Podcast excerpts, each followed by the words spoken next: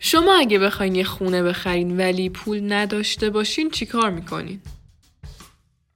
خب چند تا راه دارین. یا اینکه منصرف میشین و یه خونه اجاره می‌کنین. یا اینکه وای میسین یه روزی برسه که پولتون شاید به خرید اون خونه برسه که معلوم نیست با این تورم و اوضاع بی ثبات اقتصادی کی به اون روز برسین. اصلا می‌تونین اونقدر بلند مدت برنامه ریزی داشته باشین یا نه؟ یا اینکه می‌خواین هر جور شده اون خونه رو همون موقع بخرید پس تصمیم می‌گیرین از یه جایی یه پولی قرض کنید این قسمت می‌خوایم از چند تا زاویه بررسی کنیم که چرا احتمالا بهترین گزینه برای شما اینه که هر جور شده اون خونه رو بخرید و حالا اگه این تصمیم رو گرفتین برای محقق شدنش باید چیکار کنید که توی این بحث درباره مفاهیمی مثل اهمیت اعتبار توی اقتصاد یک کشور چه توی سطح خرد و چه کلان کارکرد نرخ بهره و رابطش با شاخصهای دیگه اقتصادی مثل تورم و بحران بدهی آمریکا و تا حدی ریشه یابی اون صحبت می‌کنیم.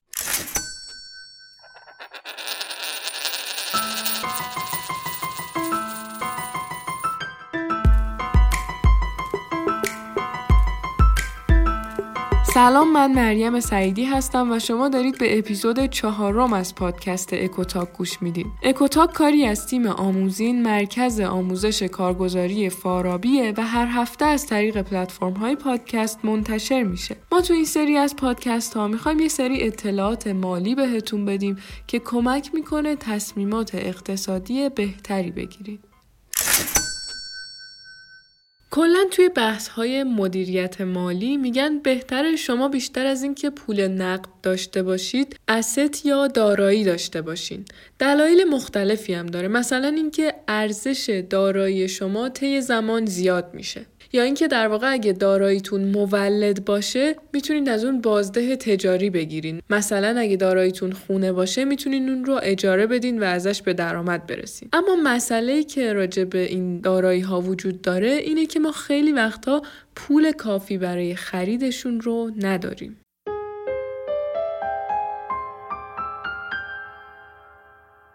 وام گرفتن یه ابزار مالیه که به ما کمک می‌کنه چیزایی که همون موقع می‌خوایم رو بهشون برسیم تا آزادی مالی بیشتری رو در لحظه تجربه کنیم. حالا غیر از بعد فردی توی سطح کلان همین مسئله اعتبار و وام گرفتن خیلی مهمه. به خاطر همینم الان کشورهای توسعه یافته و پیشرفته دنیا اصطلاحا اقتصاد کردیت دریون دارن یعنی اقتصادشون بر پایه اعتبار میچرخه. شعار این نوع اقتصادم اینه که توی عصر پول کاغذی این رشد اعتباره که منجر به رشد اقتصادی میشه. فهمیدنش هم ساده است که چرا این اتفاق میفته وقتی مردم بتونن پول قرض کنن می‌تونن بیشتر خرج کنن business ها که وام می‌گیرن می‌تونن بیشتر سرمایه گذاری کنن و این خرج کردن و سرمایه گذاری ها در نهایت شغل تو جامعه به وجود میاره. اشتغال زایی رو می‌بره بالا. درآمدها رو افزایش میده. ولی همیشه انگار یه ذهنیتی توی بعضی از ماها هست که فکر می‌کنیم خوب نیست اگه پولی قرض کنیم. حالا یا تو context بزرگتر وام بگیریم. که البته این مسئله می‌تونه به خاطر بازپرداخت ها و قسط های اون وامی هم که می‌گیریم باشه که خب موضوع مهمیه. بالاخره وقتی یه وامی می‌گیریم باید یه روزی پسش بدیم که حالا به این موضوع هم توی ادامه بحث اشاره می‌کنیم. نکته این مهم اینه که ما تو این قسمت نمی‌خوایم کسی رو تشویق کنیم وام بگیره نه اینکه بگیم چیز بدیه وام گرفتن. صرفا هدف اینه که این ابزار مالی رو از ابعاد مختلف بررسی کنیم تا دید بهتری بهش داشته باشیم. حالا اول ببینیم اصلا ساختار وام گرفتن چجوریه. شما یه مبلغی رو برای یه کار مشخصی از بانک درخواست می‌کنید. برای این میگم کار مشخص چون ما وام های مختلفی داریم. وام ازدواج مسکن خودرو. اگه برای کسب و کاری باشه وام مزاربه یا وام های دیگه. یعنی معمولا اینجوری نیست که همینجوری برید بگید من انقدر پول می‌خوام و بهتون بدن. باید معلوم شه برای چیه و بعدم بنابر شرایط هر بانکی یه سری ضمانت از شما می می‌گیرن که مطمئن شن شما می‌تونید وام رو برگردونید. حالا خلاصه فرض می‌کنیم با همه این شرایط با وام شما موافقت میشه و اون رو به شما میدن.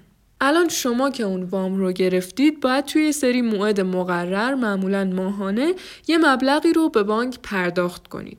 این مبلغ در واقع باز پرداخت اون اصل پول به علاوه نرخ بهره که بهش اضافه میشه. حالا این نرخ بهره چیه فلسفش اصلا؟ مقدارش چجوری تعیین میشه؟ از وقتی که یه قرض دهنده حالا اینجا بانک به شما یه پولی میده تا وقتی که شما اون پول رو بهش برمیگردونین یه زمانی میگذره و خب ارزش پول هم طی زمان تغییر می‌کنه. نرخ بهره مبلغیه که شما برای جبران این کاهش ارزش پول به اون قرض دهنده میدین. بر اساس این تعریف می‌فهمیم که مقدار تورم یک کشور روی مقدار نرخ بهره اون کشور تاثیر گذاره و البته برعکس. چون هرچی تورم بیشتر باشه و ارزش پول یک کشور طی زمان بیشتر کاهش پیدا کنه به تبع اون نرخ بهره هم باید یه جوری این تورم و تا حدی برای اون کسی که به شما قرض میده پوشش بده. مگر اینکه دیگه حالا اون نرخ بهره رو بر اساس یه سری سیاست های دستوری انتخاب کنن که یعنی عوامل دیگه ای رو هم توی تعیین اون نرخ بهره در نظر گرفتن که حالا بحثش جداست. ولی توی قاعده کلی نرخ بهره با نرخ تورم کشور تناسب دارن.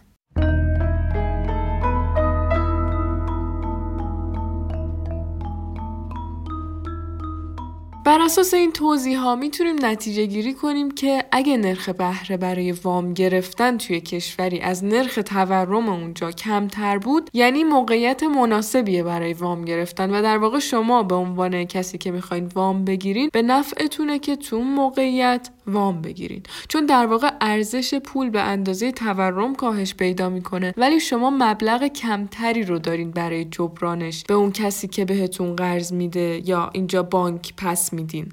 مثل شرایط الان ایران دیگه که تورم سالانه به 45 درصد هم رسید ولی نرخ بهره 18 درصده. پس یعنی می‌تونین بگیم میارزه که وام بگیرین البته حالا برای وام گرفتن یا نگرفتن قانون کلی نمیشه گفت به خاطر شرایط متفاوتی که آدما دارن ولی چیز قطعی که میشه گفت و اون اولم اشاره کردیم اینه که بهتر با وامی که می‌گیرین دارایی های مولدی مثل خونه خریداری کنین که بتونین از اونها درآمد داشته باشین.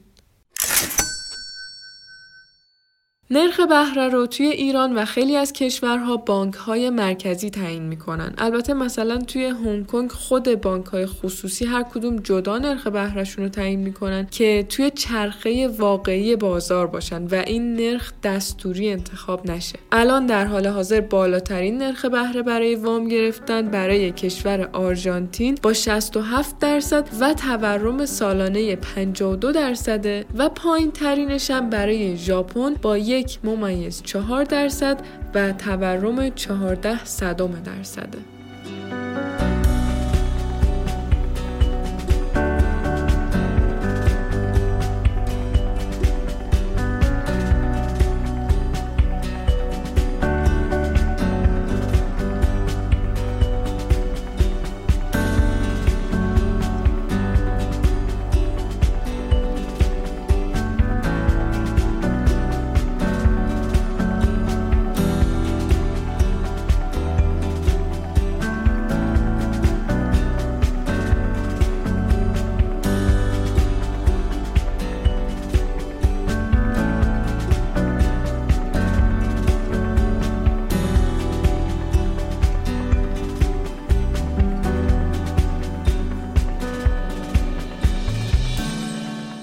خب حالا می‌خوایم با یه مثال عملی این ساختار وام گرفتن و نرخ بهره رو بهتر توضیح بدیم. فرض کنید شما می‌خواین 50 میلیون وام بگیرین که مدت زمان باز پرداختش هم یک سال است. یه فرمول خیلی ساده برای محاسبه مقدار قسطی که هر ماه باید پرداخت کنید هست. اونم اینه که شما مبلغ وام یعنی اون 50 میلیون رو به علاوه 18 درصد 50 میلیون یعنی 9 میلیون می‌کنین و تقسیم بر 12 که یعنی 12 ماه ساله می‌کنین که در نهایت عددی که به دست میاد 4 میلیون و 900 یعنی شما ماهی 4 میلیون و 900 تومن باید قسط پرداخت کنید که البته اینجا یه مشکلی پیش میاد. اونم اینه که شما بعد از 6 ماه که نصف پول رو برگردوندید دیگه لازم نیست نرخ بهره همون 50 میلیون اول رو پس بدین. پس برای این کار میان از اول توی فرمول نصف نرخ بهره رو محاسبه می‌کنن. که اینجا یعنی شما 50 میلیون رو به علاوه نصف 18 درصد یعنی 9 درصد 50 میلیون می‌کنید و بعد تقسیم بر 12 که قسطی که باید پرداخت کنید میشه 4 میلیون و 500 تومن. البته که الان فرمولای دیگه ای اومده که جزئیات بیشتر و دقیق تری رو محاسبه می‌کنه. مخصوصا برای وام هایی که مقدارشون زیاده اون جزئیاتی که محاسبه می‌کنن مهمه. ولی کلا الان دیگه همه بانک ها یه سری خدمت اینترنتی دارن و شما می‌تونید توی سایت هر کدومشون سرچ کنید محاسبه نرخ سود و اقساط بانکی و خودش براتون به صورت دقیق محاسبه می‌کنه. خب تا الان یه جورایی از خوبیای وام گرفتن و استفاده از این ابزار مالی گفتیم. یکم هم از واقعیت هاش بگیم. توی کشورهای پیشرفته که همونطور که اول گفتم اقتصاد بر پایه اعتبار دارن یه جاهایی هم انگار از اون وره بوم میافتن. توی آمریکا نسبت بدهی به جی دی پی یا تولید ناخالص داخلی این کشور بیشتر از 800 درصده. حالا این آمار برای کل بدهی های این کشور بود ولی فقط بدهی روی کارت های اعتباری آمریکایی ها بیشتر از یک هزار میلیارد دلار شده.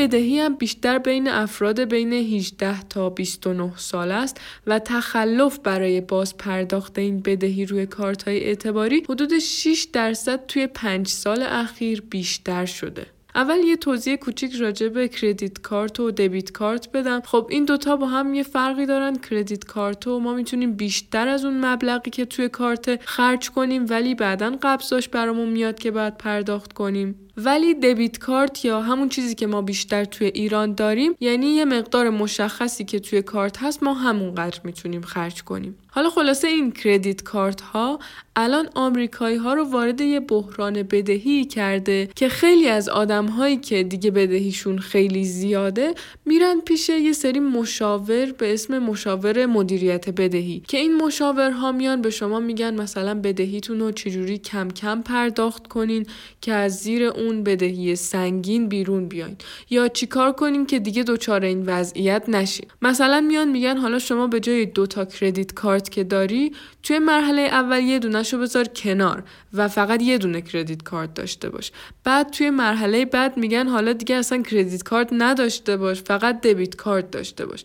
بعد حالا میگن این دبیت کارت هم بذار کنار و از پول نقد استفاده کن. چون که فرق پول نقد و کارت داشتن اینه که خرج کردن با پول نقد درد پرداخت بیشتری داره اصطلاحا. و این باعث میشه که دیگه آدم ها هم کمتر خرج کنن همین که دیگه روی اعتبارشون اتکا نکنن و هر قدری که پول دارن واقعا خرج کنن.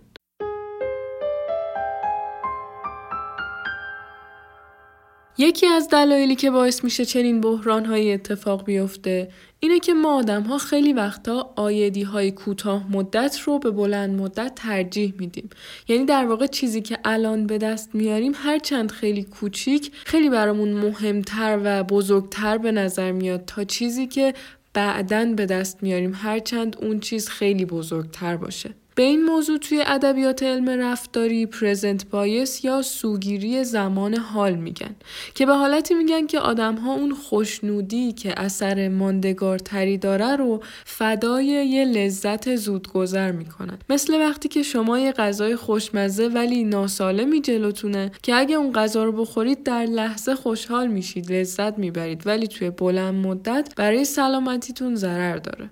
حالا توی مسائل مالی هم همینه. شما وقتی دارید با کردیت کارت خرید می‌کنین دیگه حواستون نیست که بعدا باید قبضایی که براتون میاد رو پرداخت کنین. یا وقتی که وام می‌گیرین باید به اینم توجه کنین که این قسطا رو خود شما باید پرداخت کنین. یا مثلا وقتی یه کالایی رو قسطی می‌خرین. اومدن دیدن آدم ها اون ماهای اولی که مثلا یه موبایل جدید رو قسطی خریدن خیلی قسطاشون رو به موقع و منظم میدن. ولی بعد یه مدت که اون چیزی که خریدن دیگه قدیمی میشه خب طبیعتا انگیزه انگیزشون هم کمتر میشه برای پرداخت قسط که باعث میشه این بدهی ها زیاد و زیادتر شه.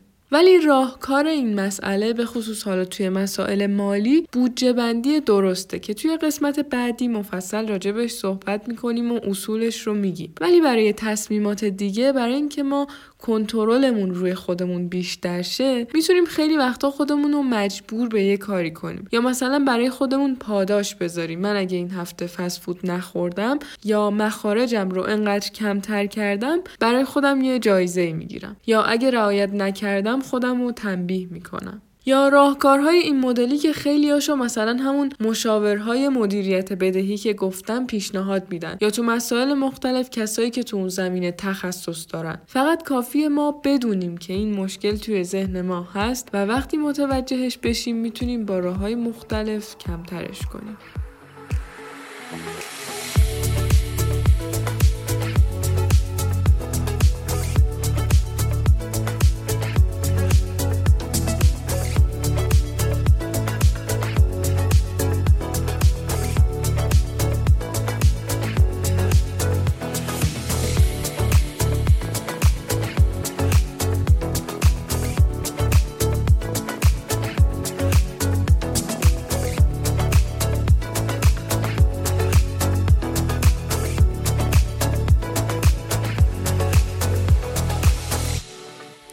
قسمت ابزار مالی وام رو از ابعاد مختلف بررسی کردیم. گفتیم که تو بعد فردی خیلی وقتا باعث میشه که آزادی مالی بیشتری رو در لحظه تجربه کنیم و توی بعد کلان رشد اعتبار تا یه جایی با رشد اقتصاد رابطه مستقیم داره. چون وقتی ما به عنوان مصرف کننده بتونیم بیشتر قرض کنیم، می‌تونیم بیشتر خرج کنیم، پس کسب و کارهای بیشتری از این طریق تغذیه میشن و از اون طرف business ها اگه وام بگیرن سرمایه گذاری بیشتری می کنند که در نهایت همه این عوامل باعث بالا رفتن اشتغال و رشد اقتصادی کشور میشه. در کنار اون به صورت مختصر توضیح دادیم که ساختار وام چجوریه و ما چطور می‌تونیم مقدار اقساط بانکی یا نرخ سودمون رو محاسبه کنیم و رابطه نرخ بهره با نرخ تورم رو با مثال توضیح دادیم. توضیح دادیم که چرا توی شرایط تورمی به نفع ما که وام بگیریم. در ادامه راجع به بحران بدهی روی کارت های اعتباری آمریکایی ها صحبت کردیم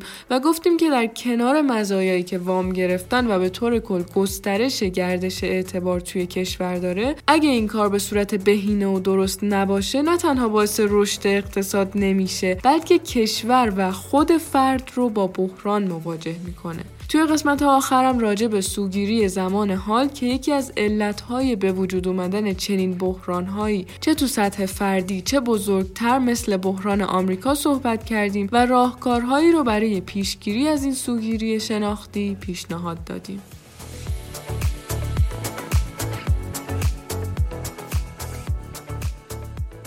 امیدوارم که این قسمت براتون مفید بوده باشه و از شنیدنش لذت برده باشین. تا هفته بعد مواظب خودتون و کسایی که دوستشون دارین باشین.